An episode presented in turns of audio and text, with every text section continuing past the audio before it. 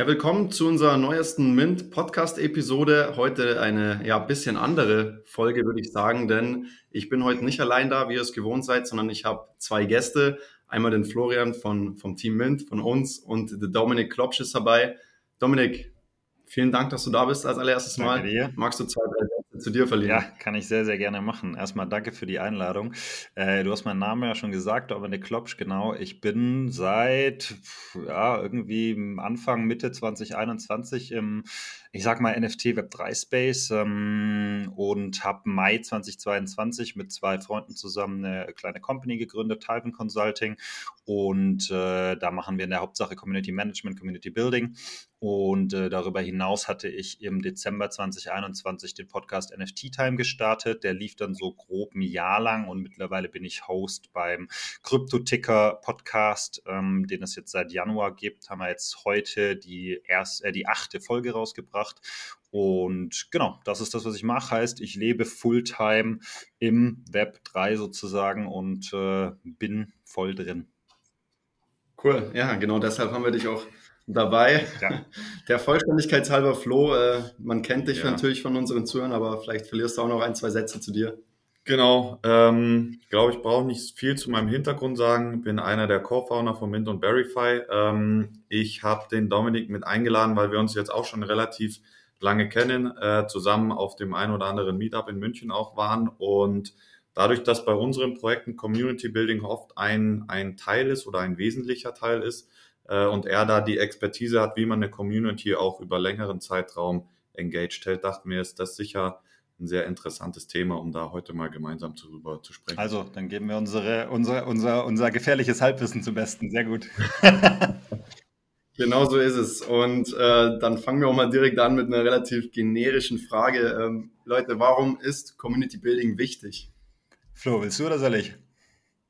Ähm, fangen wir an. Ja, gut. Gerne auch bezogen auf Web 3, ne? Ja, yeah, also, das, habe ich, das, das, hatte ich, hatte ich, ah, ja, das hatte ich vermutet, ja. ähm, ich glaube, die Frage lässt sich äh, wahrscheinlich einmal sehr lang beantworten und einmal sehr kurz beantworten. Ich versuche mal ein bisschen eine kürzere Variante. Wenn du dir überlegst, wie sich im Prinzip ähm, ja, Kommunikation mit Kunden verändert hat, eigentlich irgendwie so seit, ja, sagen wir mal so 1950 rum oder sowas, dann siehst du da eine relativ klare Entwicklung. Es ist irgendwie so in den 50er, 60er Jahren hat es mal angefangen, dass es irgendwo die ersten Kontaktmöglichkeiten gab, wo Leute irgendwie an Firmen schreiben konnten, sag mal per Brief oder keine Ahnung, wann Fax kam. Ähm, und dann hat sich so, ja, so 80er Jahre, schätze ich mal grob, so die ersten Support-Möglichkeiten haben sich irgendwie ergeben, wo vielleicht sogar mal eine Telefonnummer vorhanden war und so Geschichten. Ähm, und das hat sich dann so ein bisschen weiterentwickelt und weiter fortgeführt, ähm, bis wir im Prinzip so, sag mal, 2010er Jahre Web 2 äh, angekommen sind wo dann ja über diese ganzen Social-Media-Kanäle im Prinzip die Kommunikation noch viel, viel stärker wurde. Ja? Und dieses ganze Thema Kommunikation nach außen von Unternehmen wurde einfach viel, viel relevanter ja, in allen Ecken und Enden. Und äh, aus meiner Sicht ist das Thema Community Building ähm, ein Thema, das die logische Fortführung dieser Entwicklung ist, weil du halt weggehst von einer eindimensionalen Kommunikation von Marken an Kunden und hingehst zu bi- oder multidirektionaler Kommunikation zwischen Community-Membern oder Markenfans und eben auch der Marke selber mit den ja, Kunden oder dann eben im Fall von Web3 gegebenenfalls den Tokenholdern. Und äh, ich glaube, gerade das Thema Web3 ist halt eben ein ja, Supercharger unter Umständen für das Thema Community Building, weil du halt eben andere Incentivierungsmöglichkeiten hast, wie du sie momentan ja ohne Token eben hast. Du kannst tatsächlich die Co-Creation-Ansätze fahren. Du kannst eben dann auch tatsächlich die Monetarisierung über Co-Creation-Ansätze so ermöglichen, dass auch Community-Holder oder Community-Member tatsächlich daran partizipieren können. Ähm, und ich glaube einfach, dass das eine logische Fortführung der Entwicklung ist, die wir die eigentlich schon die letzten 30, 40 Jahre gesehen haben. Auf jeden Fall. Also ich kann dir da nur hundertprozentig zustimmen. Ähm, unser Ansatz oder unser Verständnis ist auch genau, dass dieser Switch von unidirektionaler zu bi- oder multidirektionaler Kommunikation jetzt von Social Media dann hin zu Communities genau der wichtige Faktor ist, um auch da wirklich einen Mehrwert rauszuholen. Weil ähm, ein Ansatz, den wir verfolgen jetzt auch mit Verify ist, dass deine Follower sind nicht gleich deine Kunden. Ja. Ähm, du kannst ein, ganz viele Follower auf Instagram und sonst was haben, aber die Monetarisierung daraus, worum es am Ende ja bei unserer beider Zielgruppe geht, ist dadurch relativ schwer. Und ähm, genau, deswegen verfolgen oder sind wir da ganz stark dahinterher. Und wir hatten letztens eine interessante Diskussion intern darüber, dass uns aufgefallen ist, wenn man dieses Community Building richtig auf, aufsetzt, dann kann man sogar einen Teil der Wertschöpfung des eigenen Unternehmens nach außen verlagern und nur in Anführungszeichen nur durch Incentivierung ähm, ähm, ähm, ähm ja, belohnen oder, oder ja, äh, bezahlen. Und vielleicht ein kurzes Beispiel dafür, für die Leute, die jetzt nicht direkt wissen, was ich meine.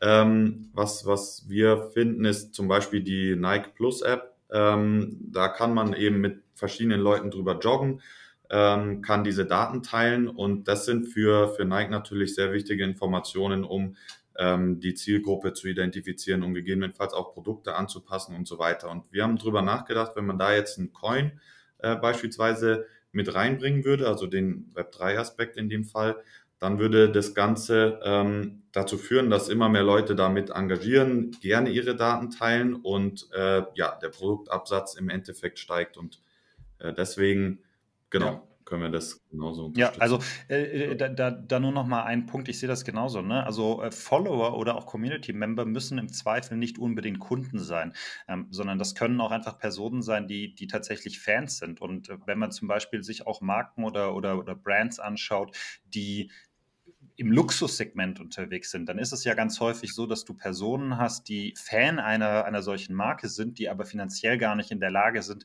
ähm, sich Produkte dieser Marke tatsächlich ja. leisten zu können. Und du willst ja aber auch als Marke genau solche Fans weiterhin ja, äh, Fans bleiben lassen und, und sie auch partizipieren lassen, weil die haben unter Umständen auch sehr valide und sehr hilfreiche Meinungen, was eben die Marke angeht, was potenzielle Produktmöglichkeiten angeht, auch wenn sie vielleicht selber nicht in der Lage sind, die, sich das zu leisten, aber sie haben trotzdem starke Meinungen. Und ähm, heute findet die Kommunikation halt zum allergrößten Teil äh, so statt, dass tatsächlich nur die reinen Käufer in der Lage sind, mit der Marke dann wieder äh, zurückzuspielen äh, und zu kommunizieren und, und ihre Meinungen abzugeben. Und ich glaube durchaus, dass Marken Interesse daran haben, dieses Feld zu erweitern. Und da geht es ja dann auch ganz, ganz stark um Brandbuilding. Wenn du dir anschaust, dass du eine jüngere Zielgruppe erreichst, sagen wir jetzt mal zum Beispiel, du bist ein Luxussportwagenhersteller, ja, ähm, dann möchtest du natürlich eine Zielgruppe auch schon sehr, sehr jung an deine Marke binden, beziehungsweise eben diese Marke auch, auch emotional aufladen in dieser Zielgruppe weil du ja ähm, in der jungen Zielgruppe deine zukünftigen Käufer dann eben auch hast. Ja, und wenn du die heute schon partizipieren lassen kannst innerhalb einer Community und die eben daran teilhaben können wirklich und nicht nur rein Konsum im Sinne von Medienkonsum, Contentkonsum, sondern tatsächlich eine, eine ernst gemeinte äh, Kommunikation mit der Marke selber, dann ist das, glaube ich, was sehr, sehr wertvolles auch aus Brandbuilding-Perspektive. Absolut. Also ich glaube, ihr habt was sehr Spannendes gesagt. Ähm, was mir jetzt hängen geblieben ist, Follower sind nicht gleich Kunden. Ne? Kann auch sein, dass es einfach passive Follower sind, dass es einfach nur Leute sind, die deine Marke, ähm, ja, dass sie die deine Marke beobachten. Ähm, damit soll auf keinen Fall Social Media und Follower runtergespielt werden. Das ist nach wie vor extrem wichtig für Marken. Ne? Also vor allem aus Marketingaspekten. Aber äh, daran angeknüpft, ähm, wenn die Follower nicht gleich Kunden sind, beziehungsweise wenn nicht jeder Follower gleich monetarisiert werden kann, wie schafft man es, eine Community aufzubauen, wenn Social Media gerade das große Ding ist? Oder eignen sich soziale Medien denn eurer Meinung nach für den Aufbau einer nachhaltigen Community? Und wie schafft man es denn auch, die dann auch ja, langfristig bei Laune zu halten, sage ich mal? Mm. Ja, das ist natürlich die Gretchenfrage. Ne? Ähm, das, das lässt sich wahrscheinlich gar nicht so einfach beantworten. Du hast aber innerhalb von Communities und ich glaube auch, dass das ein, ein, Fall ist, der auf, ich sag mal, reine Follower genauso zutrifft, ähm, hast du immer einen Split, was die ja tatsächlich aktiven äh, Teilnehmerinnen und Teilnehmer angeht. Also äh, typischerweise kommt immer so ein bisschen auch auf das Projekt drauf an, auf den Kunden und sowas. Hast du so eine Aufteilung, wo du sagen kannst 90, 9, 1 oder teilweise auch irgendwie so ja, 70, 20, 10? Das, das sind so bekannte Regeln dafür, wo du sagen kannst, okay, wie viel Prozent einer Community oder, oder Follower von mir aus auch, ja, je nachdem, wie man das Ganze aufgesetzt hat, hm, sind tatsächlich auch aktiv und, und, und äh, kommunizieren auch selber, anstatt eben nur zu konsumieren. Und typischerweise ist es halt eben, ne, jetzt bleiben wir mal bei der 90-9-1-Regel, so dass du 90 Prozent deiner ja, Community-Member oder Follower tatsächlich vollständig inaktiv hast. Die, die sind reine Konsumenten, die gucken einfach nur von außen ja. drauf. Ja, Im Fall von äh, Web3 ist es dann in Discord einfach, du hast keine Ahnung, 10.000 Leute in deinem Discord drin, davon schreiben dann halt regelmäßig äh, irgendwie nur 500 oder sowas. Ja, die anderen 9.500, keine Ahnung, wann die das letzte Mal im Discord online waren und mal reingeschaut haben. Ähm, und diese 10 Prozent, beziehungsweise diese 9 plus 1 Prozent, die 1 Prozent sind dann die Superaktiven, die tatsächlich zu incentivieren, jetzt mal unabhängig davon, wie man sie incentiviert, ob monetär oder auf andere Art und Weise, und die wirklich aktiv zu halten und dann als Multiplier auch zu nutzen, um darüber wieder andere aktive Member zu ziehen. Das ist, glaube ich, so ein bisschen die Kunst. Es geht gar nicht mal unbedingt darum zu sagen, dass das Community-Team wirklich immer alles erledigen muss und selber so super aktiv und ständig am Chatten und Schreiben und wie auch immer und Gespräche triggern und sonstiges, sondern du musst es eigentlich schaffen, deine Community so ein Stück weit so zu motivieren und so aufzubauen, dass sie von sich aus lebt. Und natürlich musst du immer wieder von außen reingeben, ähm, absolut klar. Aber ich glaube, das Kunststück besteht darin, die Personen rauszufinden, die wirklich aktiv sind, diesen Personen einen Mehrwert zu bieten, der für sie relevant ist und sie damit dazu zu bringen, eigentlich ähm, die Community aktiv zu halten und aktiver zu machen auch.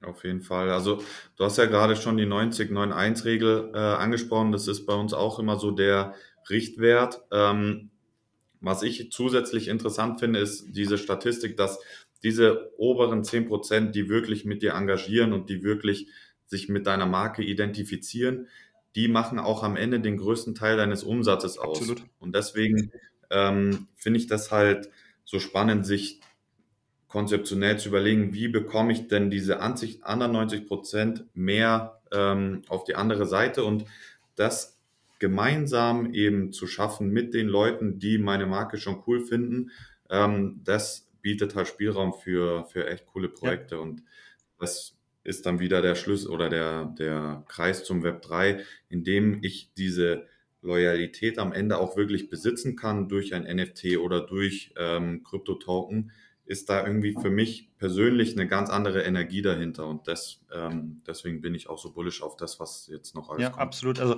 wenn ich da noch eine Sache hinzufügen kann, deswegen gibt es ja zum Beispiel auch total viel Sinn, ähm, sich eine Community aufzubauen, eben im Bereich Musik, als, als Musikerin, als Künstlerin, als Künstler, ähm, weil es dort auch so ist, dass tatsächlich genau die Monetarisierung der Künstler äh, entsteht zum aller, allergrößten Teil aus einem sehr, sehr kleinen Anteil der Fans. Und diese Fans, denen die Möglichkeit zu bieten, vielleicht direkt mit der Künstlerin, mit dem Künstler in Kontakt zu sein, eben innerhalb der Community, ja, äh, wirklich die eins, zu eins Beziehung aufzubauen ähm, und dadurch sowohl für die Fans als auch für den Künstler Mehrwerte zu schaffen. Ich glaube, das ist eine Möglichkeit, die einfach sehr, sehr plakativ und sehr, sehr klar darstellt, warum das Sinn ergibt. Ja, und äh, ich, ja, ich glaube, da gibt es genug andere Beispiele, die man da genauso übertragen kann, ob das jetzt Kunst ist, ob das Musik ist oder auch ob das Brands sind. Ja, und am Ende des Tages ist ja eine Brand mh, hm, ja nicht so arg anders als im Prinzip eine Künstlerin oder ein Künstler auch. Es ist eigentlich eine Art Kunstfigur. Es ist halt nur eine ja äh, nicht natürliche Person, sondern es ist halt ein Konstrukt, das geschaffen ist. Ähm, und genau. dem werden ja aber auch menschliche Eigenschaften zugeschrieben, diesem Konstrukt. Genau so ist es. Also jetzt hast du eigentlich relativ gut beschrieben, ähm, was uns seit, seit Mitte letzten Jahres umtreibt. Genau die Möglichkeit auch technologisch zu schaffen, eben in Kontakt direkt mit den Leuten oder den Marken zu treten, die, äh, die mit denen man sich identifiziert, weshalb wir diesen Community Hub rund um Verify ähm, aufgebaut haben was ich spannend finde, was ich gerade bei euch beiden hier rausgenommen habe, und zwar eben, dass Communities das Geschäftsmodell unterstützen können und Follower eher weniger, weil eben da äh, die Monetarisierbarkeit da ist. Denn die, die, diejenigen Kunden oder diejenigen aus deiner Community, die sich so stark mit deiner Marke identifizieren, dass sie sowohl die Brand, aber auch vielleicht Produkte nach außen tragen, das ist ja der Holy Grail. Ne? Das ist ja dann, sagen wir mal, kostenlose Markenbotschafter ne, innerhalb der Community. Jetzt eine vielleicht ja direkte oder polarisierende Frage an euch. Ähm, wie kriegt man das hin? Also gibt es da den, den, den, sagen wir mal, Faustschlag, den man jetzt so hier rausziehen kann? Wie kriegen Unternehmen es hin? Denn Kunden zu Markenbotschaftern? Wie kriegt man diesen Holy Grail hin? Oder welches Unternehmen kriegt es eurer Meinung besonders gut hin? Also ich glaube nicht, dass es den, den einen Holy Grail gibt und ich glaube auch gar nicht, dass es unbedingt richtig, äh, dass, dass es den geben muss, sondern das muss ja auch immer jede, jede Marke, ähm, je, ja, jedes Produkt irgendwo ähm, für sich entscheiden, sage ich mal, wie welches Modell Sinn ergibt. Ja? Und ich will überhaupt gar nicht äh, die bestehenden Modelle kleinreden. Ne? Ein, Instagram hat seine Daseinsberechtigung vollständig. Ja? Äh, auch reine Follower-getriebene äh, Produkte haben ihre, ihre Daseinsberechtigung. 100 Prozent brauchen, brauchen wir gar nicht drüber reden. Ähm, ich glaube aber, dass halt, wie gesagt, diese Möglichkeiten zum direkten Austausch und zu, zu One-on-One-Beziehungen, zu wirklich diesem Sense of Belonging, also ich fühle mich als Teil einer Gemeinschaft, dass das einfach ein sehr, sehr starkes ein sehr, sehr starker Motivationsfaktor ist. Ne? Der Mensch ist am Ende des Tages ein Herdentier. Der Mensch möchte, ist ein soziales Wesen, möchte sich austauschen, möchte zu einer Gemeinschaft dazugehören.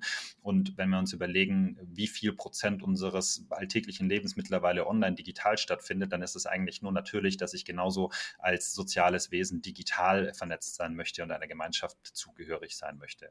Wie das eine Firma löst und welche Firmen das gut lösen, ist dann nochmal so ein bisschen eine andere Debatte. Ich glaube, es gibt da unterschiedliche Ansätze. Wenn wir uns mal Communities anschauen, die jetzt klassisch irgendwie Web 2 sind, dann gibt es da beispielsweise, ne, das sind relativ bekannte Beispiele, Salesforce mit dem Trailblazer-Programm, was einfach extrem stark ist. Ja. ja, die haben das bombenstark aufgebaut über Jahre hinweg, waren da, glaube ich, auch wirklich federführend, was diese Entwicklung von Community Incentives angeht. Ähm, ja, kann man sich jetzt darüber streiten, ob die das Ganze sektenartig gemacht haben oder nicht, dass man da nicht mehr rauskommt, aber das ist so ein Salesforce-Ding per se, glaube ich. Ja. Ähm, wer das auch noch sehr, sehr stark gemacht hat, und das ist auch ein beliebtes Beispiel, ist zum Beispiel Duolingo, diese Sprachlern-App. Ja. Also das sind jetzt ganz Fall. klar Web2-Brands, aber, aber nichtsdestotrotz. Ja. Ähm, Duolingo äh, hat de facto einen Großteil der Übersetzungstätigkeit, die für die App einfach ganz grundlegend ist, ausgelagert an Community-Member. Das heißt, ein großer Teil der Wertschöpfung entsteht eigentlich innerhalb der Community. Und äh, Duolingo muss dafür eben nicht so und so viele Übersetzerinnen und Übersetzer heiren, sondern lässt tatsächlich einfach über Native Speaker, die Teil der Community sind, viel von dieser sagen wir, Grundlagenarbeit auch erledigen.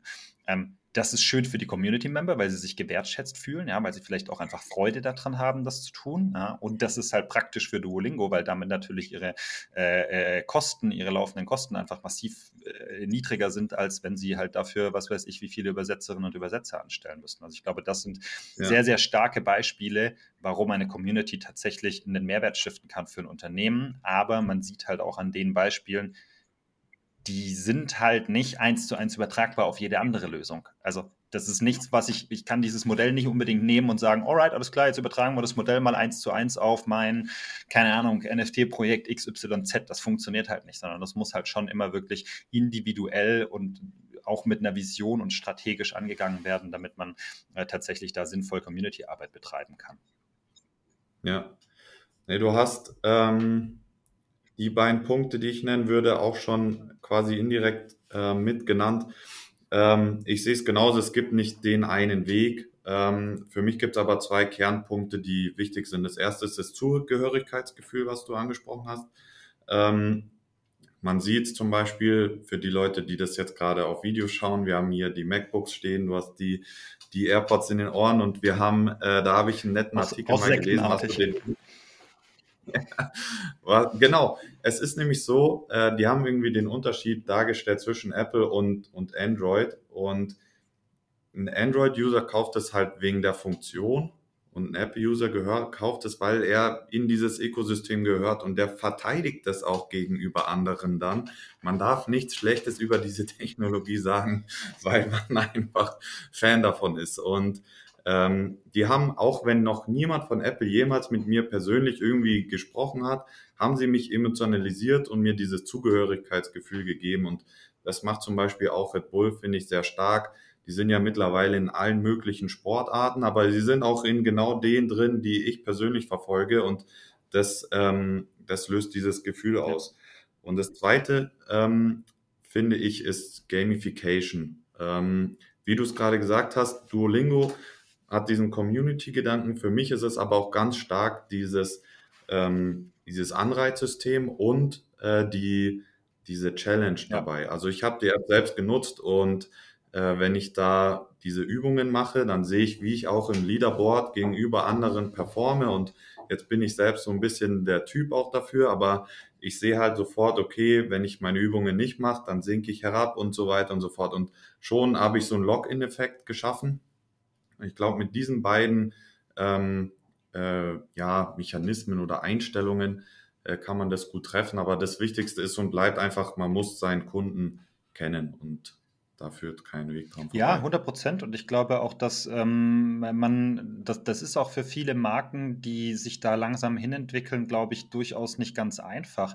Ähm, wenn man eben gewisse Co-Creation-Ansätze fährt und sagt, okay, wir machen von mir aus, beteiligt euch mal am Produktdesign. Ja, so, hey, wir machen mal irgendwie, ich sag mal, einfaches Beispiel, wir machen eine Challenge, designt uns euren Sneaker. Ja, so, wir geben euch als Brand irgendwie hier ein paar, paar Assets, ihr habt hier irgendwie ein paar äh, Dateien, mit denen könnt ihr spielen, wie auch immer. Ähm, designt mal eure Sneaker. Ja, und dann publish die von mir aus auf den bekannten Social Media Kanälen oder innerhalb der Community oder wo auch immer dann ist das für viele Marken, glaube ich, durchaus was, womit sie sich nicht sonderlich leicht tun, weil diese Marken ihr Brand-Image und ja auch ihre, ihre, ihre Assets, ne, ihr, ihre Marke, ihr Logo und alles Mögliche über Jahre, ja. Jahrzehnte hinweg so fein ausgearbeitet haben, ähm, dass das alles geregelt ist, ne? Pixelabstände zum Rand und was weiß ich was, welche Farben dürfen verwenden, also lauter solche Geschichten und dann gibt man das in die Hände von, ich sag mal, amateurhaft äh, mit Photoshop spielenden Einzelpersonen und sagt denen hier, entwickeln mal einen Sneaker und publish den, ja? Ähm, das ist, glaube ich, für eine Marke auch nicht immer ganz einfach, diese Freiheit zu geben und zu sagen, hier spielt mal mit unseren Assets rum. Wir wissen zwar ganz genau, dass ihr euch absolut nicht an unsere Brand Guidelines haltet, aber ja. es ist uns im ersten Schritt, also es ist uns, wir, wir, wir drücken mal ein Auge zu. Ja? Ich glaube, das ist für viele Marken tatsächlich nicht sonderlich einfach. Ähm, und äh, müssen sich da auch einfach sehr, sehr langsam dran gewöhnen, diese Kontrolle abzugeben und äh, ja, genau. die Freiheiten zu, zu, zu bieten. Genau, das ist es. Wir haben jetzt äh, recht viel darüber gesprochen, warum Community sehr wichtig ist für Web3. Ne? Gefühl der Zugehörigkeit. Web3 lebt so ein bisschen durch die Authentizität der Menschen auch, auch wenn viele so ein bisschen die Angst haben, man distanziert sich durch Web3, ne? Metaverse und so weiter. Ähm, was mich jetzt noch interessieren würde, inwiefern ist es denn andersrum wichtig? Inwiefern befeuert denn Web3 Community Building? Also Stichwort NFTs, ne? Besitz der Mitgliedschaft, Dezentralität aber auch so ein bisschen ne, ein Stake in dem Ganzen drin zu haben. Du wirst belohnt durch deine Treue. Vielleicht auch äh, finanziell. Mhm. Also da, da, da, will ich nur noch eine Sache, äh, ne, die mir da direkt in den Kopf gekommen ist. Äh, Web3 und Community wird ja immer sehr, sehr eng beieinander gen genannt.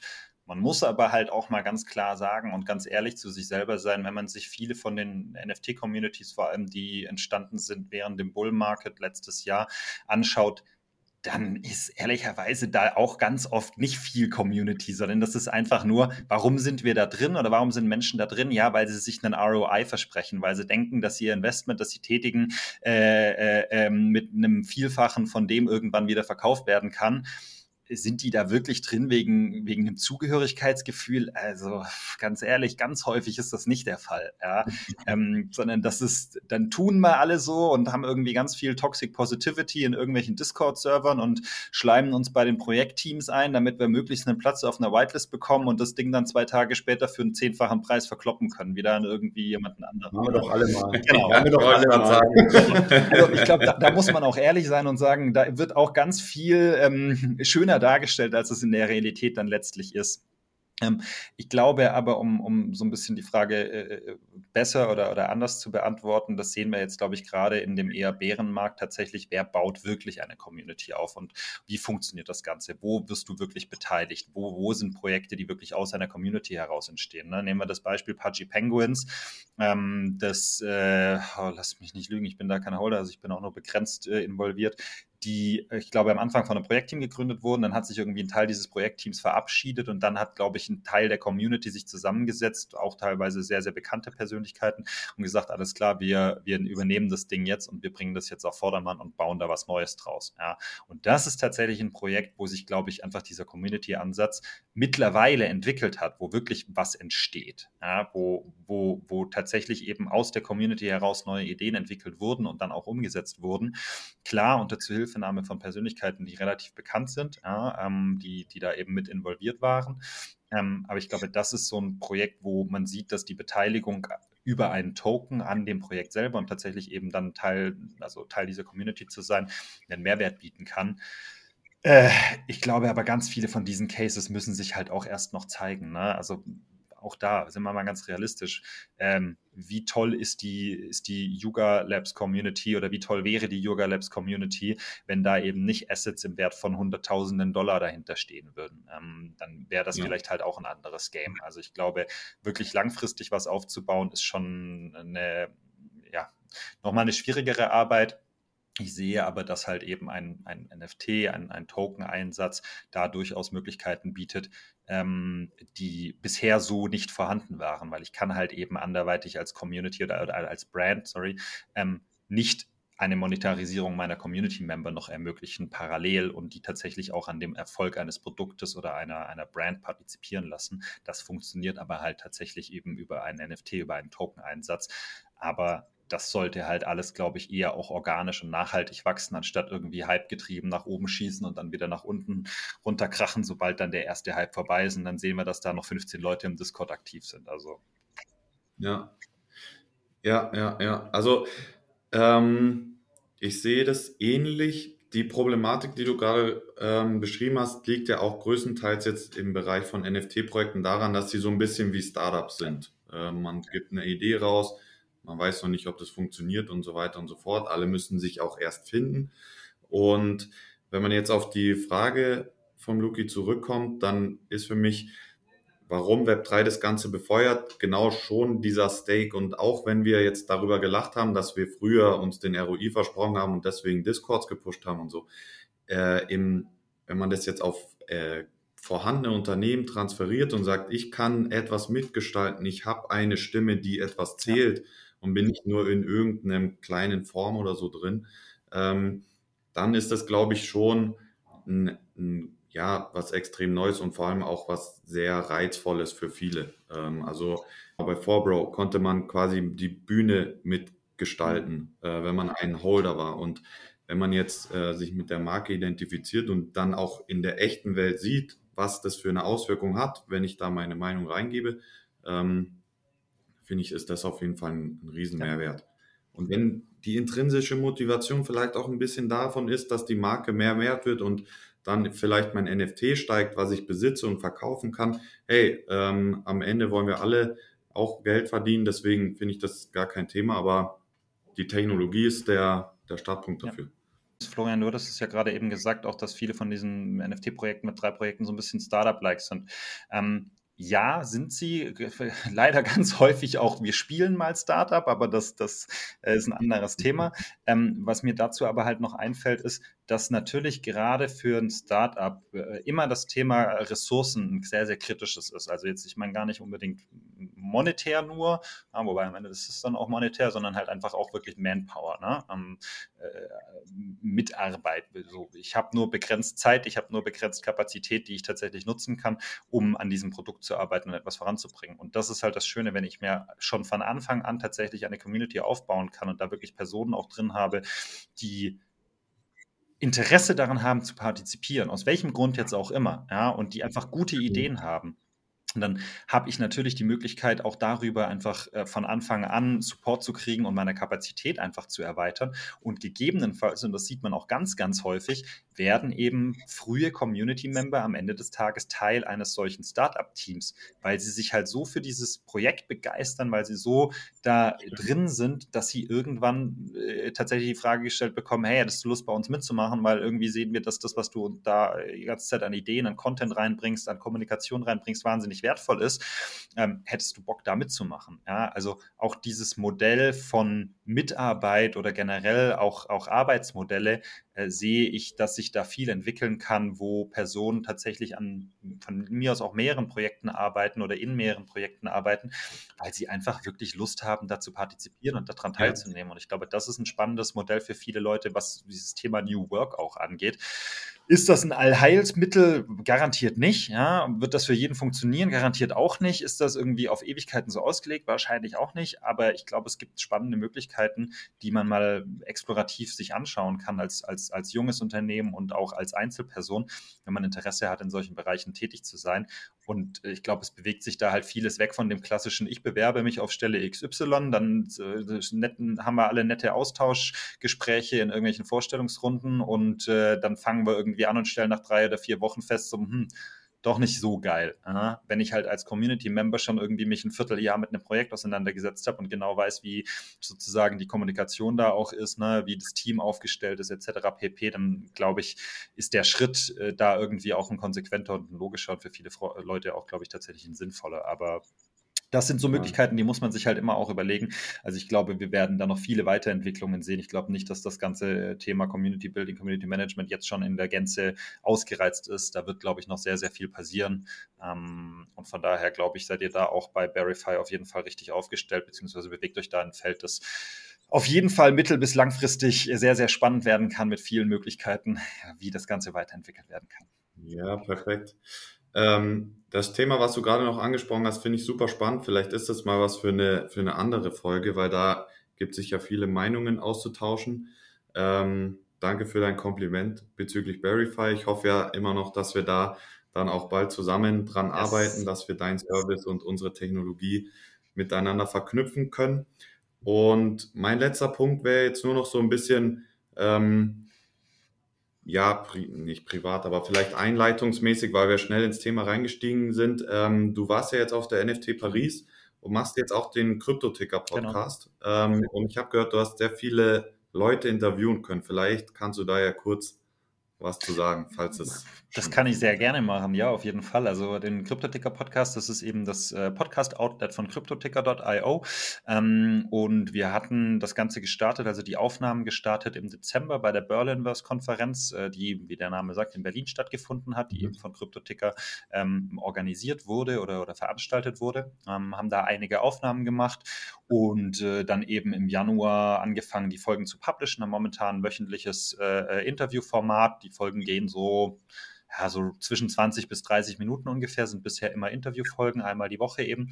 Und waren jetzt eben auch auf der NFT Paris und haben da auch nochmal einige Aufnahmen gemacht. Ähm, Genau, und werden das Ding auf jeden Fall weiterhin äh, fleißig rausbringen, haben auch genug Möglichkeiten und Varianten, was man noch so machen könnte an Content ähm, und hoffen einfach damit, äh, ja, eine Weiterbildungsmöglichkeit und, und einfach spannenden Content auch liefern zu können. Ich persönlich bin großer Podcast-Fan, deswegen macht es mir natürlich umso mehr Freude, da auch Host sein zu dürfen. Ähm, und äh, ja, einfach spannende Personen kennenzulernen, Leute, die definitiv intelligenter sind als ich und smarter sind als ich. Ja, und mit denen zu sprechen, kann ich nur von lernen. Und ich hoffe ehrlicherweise, dass auch die Zuhörerinnen und Zuhörer davon irgendwie lernen können und ein bisschen was mitnehmen können aus den Folgen.